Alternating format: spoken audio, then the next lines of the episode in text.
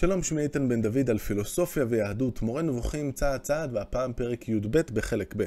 פרק חשוב במיוחד, שכן פה הרמב"ם יעניק לנו סקירה מקיפה על מושג השפע.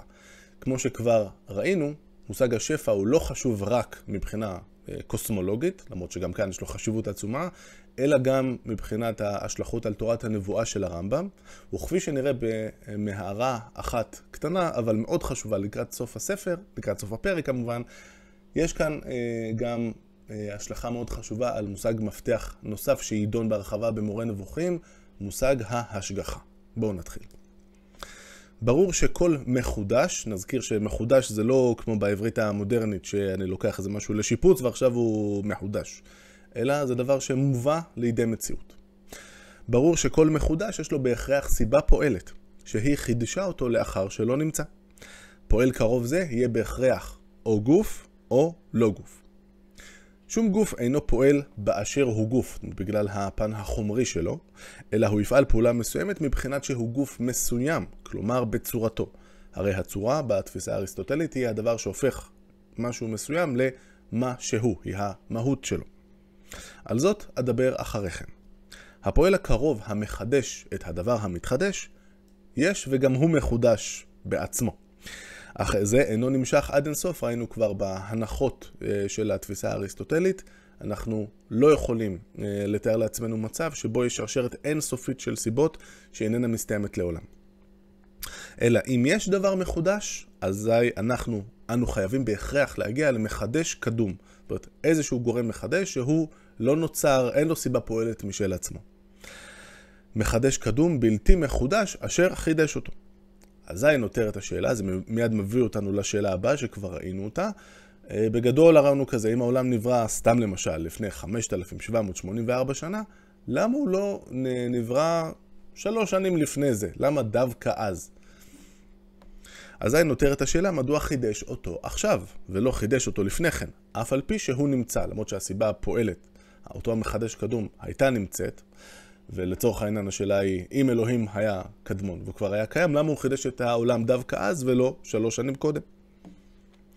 הכרחי שנמנעותה של אותה פעולה מחודשת לפני שחודשה, נבעה, יש לנו שתי אפשרויות, מהיעדר יחס בין הפועל לפעול עם הפועל גוף, או מהיעדר הכנת חומר אם הפועל אינו גוף. נתחיל הפעם אה, מהסוף. אם הדבר שפועל הוא לא דבר אה, גופני, אלא למשל השכל הפועל, אז הסיבה שדברים לא נבראו בשלוש שנים קודם, היא כי החומר עדיין לא היה מוכן מאיזושהי סיבה. אם הפועל כן היה גוף, זה אומר שיש איזשהו יחס מסוים בין הפועל לפעול שעדיין לא היה קיים, אנחנו תכף נראה דוגמה ליחס כזה. הקדמה הזאת היא כולה לפי מה שהעיון הפיזיקלי מחייב, מבלי שנתייחס עכשיו לקדמות העולם או חידושו, שכן אין זאת מטרת הפרק הזה. התברר בחוכמת הפיזיקה שכל גוף הפועל פעולה כלשהי בגוף אחר, לא יפעל בו אלא בנוגעו בו, או בנוגעו במה שהוא נוגע בו. אם אותו פועל, פועל את פעולתו על ידי אמצעים. משפט קצת מסובך, אל תדאגו, ההסבר מגיע. למשל, גוף נתון שהתחמם עכשיו, התחמם או על ידי כך שגרם האש נגע בו, לקחתי מרשמלו, שמתי אותו על השיפוט ושמתי אותו ממש בתוך האש, או שהאש חיממה את האוויר, והאוויר המקיף אותו גוף חימם אותו. מה שבמושג המודרני יקרא למשל קרינה. אני מפעיל את הרדיאטור אה, כאן אצלי בחדר בחורף, למרות שאני לא נוגע ברדיאטור רוב הזמן. הרדיאטור מחמם את האוויר, האוויר נוגע בי, אה, אני מתחמם. הפועל הגר... הקרוב של חימום גוף זה יהיה איפה גרם האוויר החם. זאת אומרת, ההיבט הפיזי של האוויר החם הוא מה שיחמם אותי. מגנט, דוגמה נוספת, מושך ברזל ממרחק באמצעות כוח המתפשט ממנו באוויר הנוגע בברזל.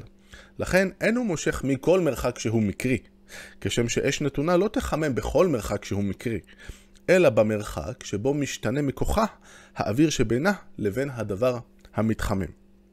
כאשר נפסק חומו של האוויר מאותה אש מבלי שיגיע אל נר נתון, הנר לא יתמוסס בגללה.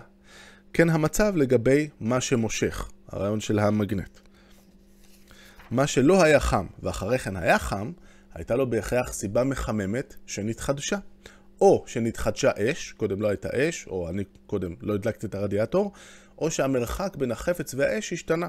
הרדיאטור אה, פעל, אבל אני הייתי בחדר הנורא רחוק, אז אני לא התחממתי. עכשיו התקרבתי, היחס השתנה, ראינו קודם את האמירה הזאת שאם המחדש הוא גוף, מה שימנע את ההשפעה זה עניין של יחס מסוים שלא קיים, אז היחס במקרה הזה זאת הקרבה. כשאני מתקרב לרדיאטור, אז אני מתחמם. יחס זה, המרחק, הוא שנעדר ואחר כך נתחדש, או יותר נכון לא המרחק אלא הקרבה. הקרבה קודם הייתה נעדרת ואחר כך נתחדשה. רק במילה, גם בפיזיקה המודרנית אנחנו עדיין מתחבטים בשאלות האלה, למשל, מה בדיוק גורם לכוח הכבידה לפעול על גוף, למרות שהוא אה, יכול להיות מאוד אה, רחוק, ובפיזיקה המודרנית אנחנו מחפשים למשל חלקיקים, שאנחנו קוראים להם גרביטונים, לא משהו שאני מבין בו יותר מדי, אבל זה לא מובן מאליו איך הדברים פועלים ממרחק, זה לא היה מובן כמובן בפיזיקה שהרמב"ם אחז בה, וזה לא הרבה יותר מובן גם בימינו. כן אנו מוצאים שהסיבה לכל המחודשים המתחדשים במציאות היא התמזגות היסודות, שהם גופים הפועלים זה על זה ונפעלים זה מזה. רצוני לומר שסיבת התחדשותם היא התקרבות גוף אל גוף או התרחקות גוף מגוף. מחודשים שאנו מוצאים שאין מקורם בהתמזגות, דהיינו כל הצורות, אף להם יש בהכרח פועל, והוא נותן הצורות, כמו שראינו, הישות שנקראת השכל הפועל. השכל הנבדל שצמוד לגלגל הירח, הגלגל הכי קרוב אלינו, והוא זה שבתפיסה האריסטוטלית, וכל זה, כמו שכבר דיברנו, נובע מפסקה מאוד לא ברורה אצל אריסטו, אבל הדבר הזה אמור להיות עם תפקיד כפול. א' הוא זה שנותן את הצורות בחומר, בעולם שלנו, וגם הדבר שמאפשר לנו, בני אדם, ידיעה בעולם. אנחנו מצליחים לדעת כי אנחנו איכשהו מצליחים להתחבר לשכל הפועל בדרכים ש... כרגע הן מאוד עמומות ויובהרו לא עד הסוף בהמשך של הספר. זה, השכל הפועל, אינו גוף, כי פועל הצורה הוא צורה שאינה בחומר, כפי שהוסבר במקומו. אנו הצבענו על הראייה לכך לפני כן, ראינו את זה בפרק ד' בחלק ב'. דבר זה התברר לך גם מכך שניתן להוסיף על כל מזיגה או לגרוע ממנה. היא מתחדשת כמעה כמעה. Uh, המזיגה כאן היא המזיגה של היסודות. למשל, אה, כשיש לי בלוט שבהדרגה הופך לעץ אלון, הוא גדל עם הזמן. זה תהליך ש... שנמשך זמן ארוך מבחינתנו. לא כן הצורות, הן אינן מתחדשות כמעה כמעה. לפיכך אין בהן תנועה. זאת הצורה אה, של האלון שנמצאת בבלוט ויוצאת אל הפועל, הצורה עצמה היא קבועה, היא לא משתנה עם הזמן. אז בצורות אין תנועה, הן מתחדשות או קלות בלא זמן. בן רגע, ואינן תוצאה מפעולת מזיגה. המזיגה רק מכינה את החומר לקבל את הצורה. עכשיו לגבי השכל הפועל. פועל הצורה הוא דבר שאינו מקבל חלוקה, לא ניתן לחלק אותו, כי מעשהו הוא ממינו הוא. זאת אומרת, אם הוא יוצר צורות, או אה, הפועל, הדבר, הדבר שהוא עושה זה לשלב את ה, או לגרום לחיבור של הצורה בחומר, זה אומר שהוא חייב להיות צורני, הוא מורכב מצורה בלבד, ולכן הוא לא ניתן לחלוקה, כי היות ניתן לחלוקה בתפיסה האריסטוטלית הולך יד ביד עם להיות עם היבט חומרי. אם הדבר הוא אינו חומרי, הוא רק צורה בלבד, הוא אי אפשר לחלק אותו. לכן ברור שפועל הצורה, כלומר הנותן אותה, הוא בהכרח צורה, והיא נבדלת מן החומר. לא ייתכן שההשפעה שפועל זה, שאינו גוף, משפיע, שימו לב, נכנס לנו השורש אה, שפע על הדיון, לא ייתכן שההשפעה שפועל זה, שאינו גוף, משפיע, תהיה בתוקף יחס כלשהו, של מרחק למשל. שהרי אין הוא גוף העשוי להתקרב או להתרחק, או שגוף כלשהו יתקרב אליו או יתרחק ממנו, שהרי אין יחס של מרחק בין גוף למה שאינו גוף. מכאן הכרחי שכאשר פעולה מסוימת נעדרת, ראינו שיש שתי סיבות להיעדרות של פעולה, כמו החידוש, או שאין יחס, הקרבה הפיזית, או שהחומר עדיין לא מוכן. בואו נראה מה זה אומר כאן. מכאן הכרחי שכאשר פעולה מסוימת נעדרת, העילה לכך היא שאותו חומר אינו מוכן לקבל את פעולתו של השכל הנבדל. שכן התברר שפעולת הגופים זה על זה, בהתאם לצורותיהם, מחייבת שהחומרים יהיו מוכנים לקבל את פעולתו של מה שאינו גוף. פעולות אלה הן הצורות. מכיוון שרשמי השכל הנבדל או זאת אומרת, אפשר, תרגום אחר יכול להיות השפעות השכל הנבדל, ברורים וגלויים במציאות. מה זה? הרי ברור שהם כל מחודש שלו, שנוצר לא מן ההתמזגות עצמה בלבד. ידוע בהכרח שאותו פועל אינו פועל במישרין ולא במרחק מוגדר, מכיוון שאין הוא גוף. אוקיי, אז איך באמת פועל השכל הפועל, איך זה עובד? לכן מכנים תמיד את פעולתו של השכל הפועל בשם שפע. זאת על דרך הדימוי. שימו לב, אנחנו חייבים פה דימוי, הרמב"ם מגיד את זה במפורש, כי אין פה משהו שהוא באמת בטבע שאנחנו מכירים סביבנו שפועל באמת באותה צורה. אנחנו חייבים לדבר בדימויים, במטאפורה. אה, כמו שאמר קאנט, אה, בסופו של דבר אין לנו ברירה אלא להשתמש במטאפורות כדי אה, לדבר, במטאפורות ודימויים כדי לדבר על דברים, כי מילים בלבד לא יכולות לדייק את המהות של הדבר. אז, השימוש במושג שפע זה על דרך הדימוי למעיין מים השופע מכל כיוון, ואין כיוון מסוים אשר ממנו הוא מושך, או שבו הוא מספק לזולתו, אלא הוא נובע מכל הכיוונים, ותמיד זורם לכל הכיוונים. הוא מרווה את הקרובים אליו ואת הרחוקים. אה, עכשיו, הדוגמה הזאת של מעיין, אני חושש שלקורא המודרני אה, אולי לא הכי מדברת, אנחנו לא אנשי מעיינות רובנו בשוטף, אבל בעידן המודרני יש לנו דוגמה אולי שתהיה יותר קולעת למטרה. בואו נחשוב על אנטנה שמשדרת.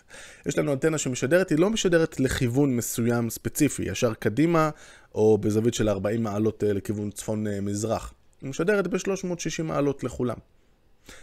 עכשיו, הדימוי הזה הוא לא מושלם, וגם הדימוי של המעיין הוא לא מושלם, כי אחרי מרחק מסוים, כמו שאנחנו יודעים, אנחנו כבר לא שומעים את הרדיו שיוצא לנו, השדרים של הרדיו שבוקעים מהאנטנה. אנחנו צריכים אה, להעשיר את הדימוי אה, בזה שנדמה שהאנטנה הזאת לא זו בלבד, שהיא פונה לכל הכיוונים, והיא לא פונה למישהו ספציפי, אלא אם היא משדרת לכולם, היא גם ממשיך, השדר ממשיך להיקלט, לא משנה באיזה מרחק זה. האנטנה בסופו של דבר היא משהו פיזי, ואנחנו מחפשים משהו שהוא לא פיזי. אז יש לנו שלושה מאפיינים שדיברנו עליהם עד עכשיו. יש לנו אה, התפשטות לכל כיוון, התפשטות שהיא לא למישהו אחד במיוחד, אלא התפשטות כללית, והתפשטות שלא תלויה במרחק של הדבר שמקבל את השפע מהמקור של השפע עצמו. כן, אותו שכל. לא מגיע אליו כוח מכיוון מסוים.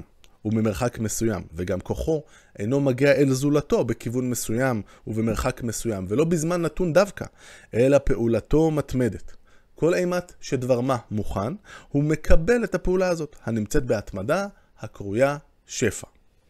כן, גם הבורא יתעלה שמו, מכיוון שהוכח בהוכחה מופתית שאין הוא גוף, והוכח שהכל פעולתו, והוא סיבתו הפועלת, כפי שהבהרנו, ועוד נבהיר, בסופו של דבר הוא הסיבה הפועלת של הכל, כי יש לנו את אלוהים, ואז את השרשרת, השרשרת של הזכלים הנבדלים, שבשפע זורם מאחד לשני עד שהוא מגיע בסוף לשכל הפועל, שלא זו בלבד שהוא אנטנה, הוא גם מקבל את השפע שלו מאנטנה אחרת, כן?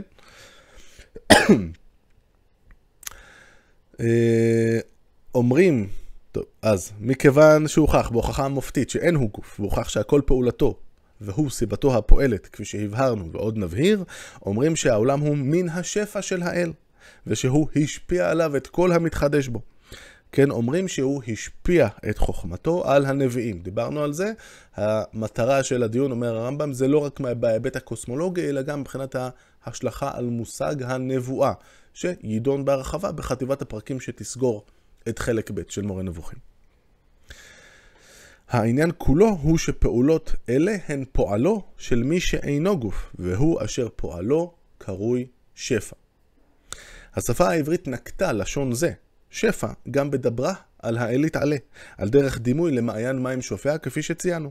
שהרי אין טוב יותר מביטוי זה, שפע, לדמות את פעולתו של הנבדל מן החומר. כי אין ביכולתנו, השפה היא כלי מוגבל, לא יעזור. כי אין ביכולתנו לתת שם שמהותו האמיתית תתאים למהותו האמיתית של העניין. שכן, למה, למה זה כל כך מסובך? שכן קשה לתפוס בשכלנו את מציאות הנבדל עצמו. כשם שהדמיון אינו מצייר, זאת אומרת, הכוח המדמה של האדם, שהוא לא הכוח השכלי, הדמיון שלנו לא יכול לתפוס נמצא שאינו גוף ולא כוח בגוף, תדמיינו את עצמכם בתור ילדים קטנים, היה מאוד קשה לאמץ בסופו של דבר את הקונספט שאלוהים הוא דבר שהוא אינו גופני בכלל, והוא לא איזה משהו נורא נורא פשוט חזק. כן, אין הדמיון מצייר שתתרחש פעולה שאינה פעולתו הישירה של פועל, או ממרחק כלשהו ומכיוון מסוים. משום כך, ומכיוון, הנה סיבה נוספת, שחלק מההמון יודעים אל נכון שהאלוה אינו גוף, או שאין הוא מתקרב מבחינה פיזית, מבחינת מרחק, אל מה שהוא עושה, דימו שהוא מצווה על המלאכים. והמלאכים עושים מעשים אלה, איך הם עושים את זה? במישרין, ומתוך קרבת גוף אל גוף. כמו שאנו פועלים במה שאנו פועלים עליו. כשאני רוצה להזיז משהו, אני חייב לגעת בו בצורה פיזית, או לעשות משהו פיזי בעולם. הם גם דימו שהמלאכים גופים. יש מהם המאמינים שהאל יתעלה מצווה דבר, דבר בדיבור, כדיבורנו אנו, בהגאים ובצלילים, ואז נעשה אותו דבר. שימו לב, אמירה קטנה שעוד נחזור אליה בהמשך של הפרקים של הנבואה. ההמון חושב שאלוהים לפעמים מדבר ממש בהגאים ובצלילים, אבל ברור שזה לא המצב. איך זה מתקשר לכל הפסוקים בתורה של וידבר אדוני אל משה לאמור? אז איך הוא בדיוק דיבר איתו? כרגע זה לא מובן, אבל אנחנו יודעים להגיד שלא מדובר בדיבור רגיל של סאונד אקוסטי של מילים ש, אה, שבאמת משה שומע כמו שאתם למשל שומעים אותי עכשיו. כל זאת הימשכות אחר הדמיון, אשר גם הוא יצר הרע באמת, שהרי כל חיסרון שכלי או מוסרי הוא פעולה של הדמיון או נובע מפעולתו, וזאת תמה קבועה אצל הרמב"ם אנחנו צריכים אה, להשתדל כמה שיותר לעבוד עם השכל, וכמה שפחות לעבוד עם הדמיון. ראינו את זה עוד בפרק ב' של אה, חלק א', על בעצם בסופו של דבר הנפילה של האדם, וראינו גם שזה לאו דווקא האדם הראשון, אלא זאת הבעיה של האדם בכלל, שקודם כל הסיפור של האדם, של האדם הראשון הוא משל, ההליכה אחרי הדמיון במקום אחרי השכל. זה מה שמוביל אותנו לכל החסרונות. שלנו, כי אנחנו אה, שואפים ללכת אל הדברים שאנחנו תופסים באמצעות הדמיון כטובים עבורנו, בלי להתחשב במה אמיתי ומה לא אמיתי, כמו למשל, המטרה האמיתית שלנו שהיא הכרת האל כפי כוח האדם. אך אין זאת מטרת הפרק הזה, אלא כוונתו הבנת עניין השפע, הנאמר לגבי האל ולגבי הזכלים, כלומר המלאכים, מכיוון שאין הם גופים. גם על כוחות הגלגלים אומרים שהם שופעים במציאות, ואומרים שפע הגלגלים, אף על פי שפעולותיהם באות מגופים. לכן הכוכבים פועלים ממרחק מסוים. כוונתי לקרבתם אל המרכז וריחוקם ממנו ויחסם זה על זה. כאן הפתח לאסטרולוגיה. וזו פסקה קצרה אבל אה, מעניינת. נזכיר, קודם כל אה, ראינו שבתפיסה הקוסמולוגית שהרמב"ם אה, שותף לה, הערבוב של היסודות אה, כאן אה, בעולם הוא אה, גם פרי של השפעה פיזית של הגלגלים. ראינו למשל את התפיסה שלו, בעקבות התפיסות האריסטוטליות כמובן של זמנו, שגלגל הירח למשל משפיע השפעה פיזית ממש על יסוד המים כאן, כפי שכל אחד רואה מבחינת הגאות והשפל. שזה, כמו שדיברנו על זה בפרק המתאים, זה באמת נכון מבחינה מסוימת, פשוט ההסבר הוא הסבר שהוא קצת אחר כמובן. אמ, אבל חשוב אה, להגיד כאן משהו שהוא אה, עד עכשיו אה, נרמז בפרק פחות או יותר, הוא לא נאמר במפורש, וזו הנקודה שהרמב"ם מקפיד להשאיר אותה עמומה. הנושא של השפע, דיברנו על זה שהשפע הוא לכל הכיוונים, והוא לא לנמען אחד ספציפי, והוא פועל מכל מרחק שהוא, אבל גם נאמר פה בשנייה אחת קטנה שהוא גם לא בזמן נתון, אלא השפע זה תמיד, אה, זאת פעולה שהיא תמיד מתמשכת. זה present progressive, זה משהו שהוא נמשך לאורך זמן והוא עדיין נמשך בהווה, והוא לא משהו שקרה רק בעבר, זה לא past simple. או past perfect, אל, אל תתפסו אותי במילה, הבגרות שלי הייתה מזמן.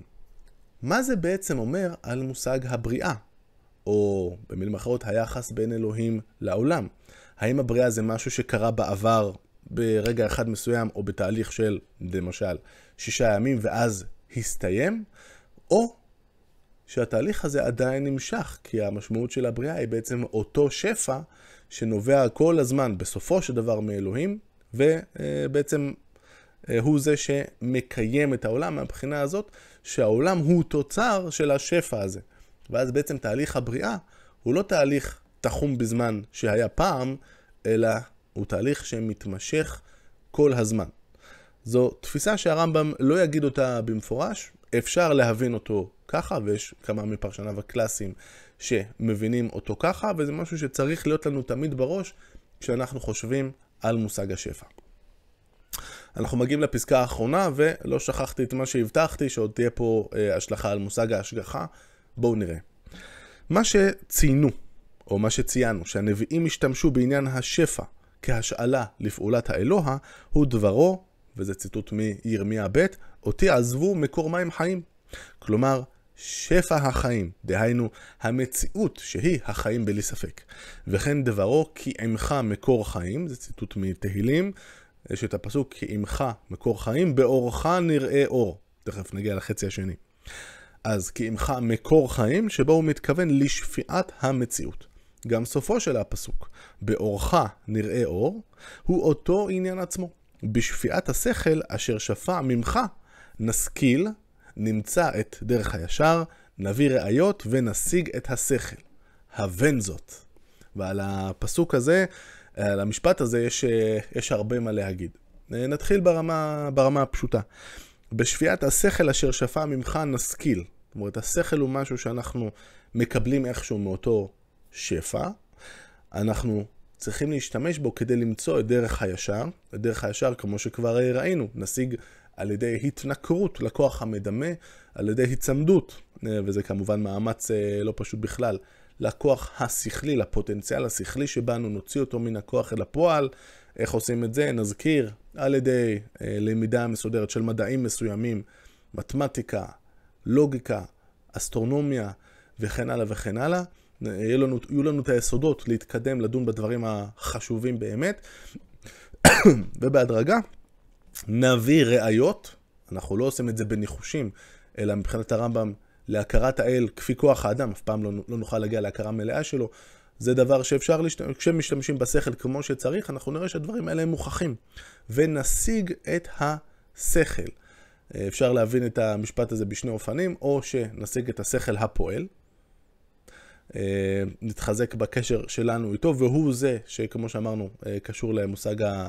לתת, לאפשר לנו את אפשרות הידיעה, או יכול להיות שאפשר להבין כשנשיג יותר טוב את השכל האמיתי, לצורך העניין השכל העליון בשרשרת הזכלים הנבדלים, הגלגל המקיף, שהוא הכי קרוב שאפשר להגיע לאלוהים בכבודו ובעצמו. כמו שאמרנו, אי אפשר להשיג את אלוהים לגמרי. עכשיו, למה זה חשוב כאן ומה הקשר להשגחה? באורך נראה אור, יש פה משהו מאוד מאוד אה, סימטרי שלא חומק מעיני הרמב"ם. אנחנו נראה רחוק רחוק בעתיד, אה, בפרק אה, נ"ב, שני פרקים לפני הסוף של הספר בכלל, איך הרמב"ם משתמש בפסוק הזה כדי להדגים את אחת הנקודות המרכזיות שלו בנושא ההשגחה.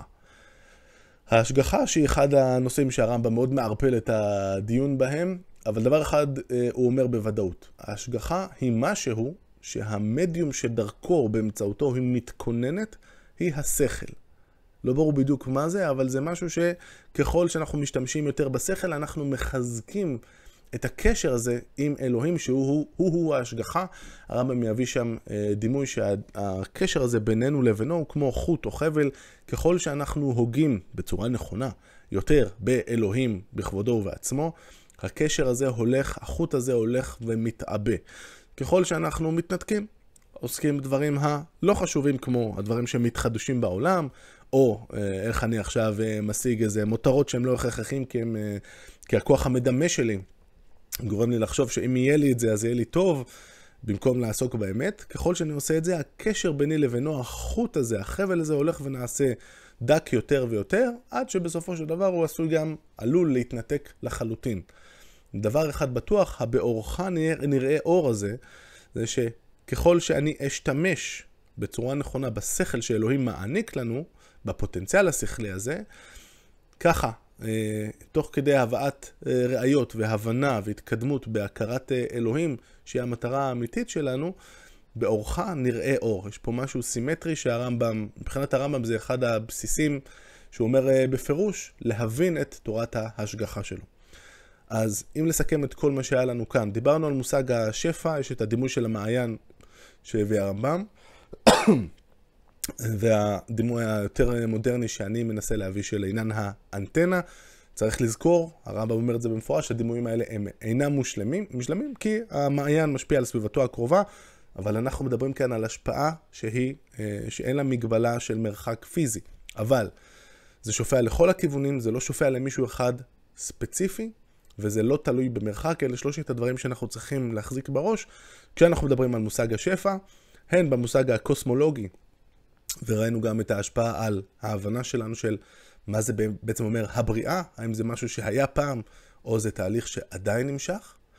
ההשלכה על תורת הנבואה, שאלוהים לא מדבר אה, אל נביא, זאת הייתה הערת אגב, והוא בכלל כנראה לא מדבר אל נביא אחד ספציפי, אלא הוא איכשהו מדבר או משדר משהו, אם נצמד למושג האנטנה, והנביא הוא יהיה זה שידע לקלוט את הדברים. וזה רעיון שיפותח בהמשך בפרקי הנבואה, וגם ראינו את הקשר להשגחה. בסופו של דבר אפשר כבר להתחיל לחשוד שאולי מושג השפע הוא מושג שיש לו שלושה תפקידים מאוד מרכזיים בהסברה של היחס של אלוהים לעולם, מבחינת תהליך הבריאה המתמיד, מבחינת הנבואה שמתאפשרת לבני אדם ומבחינת ההשגחה.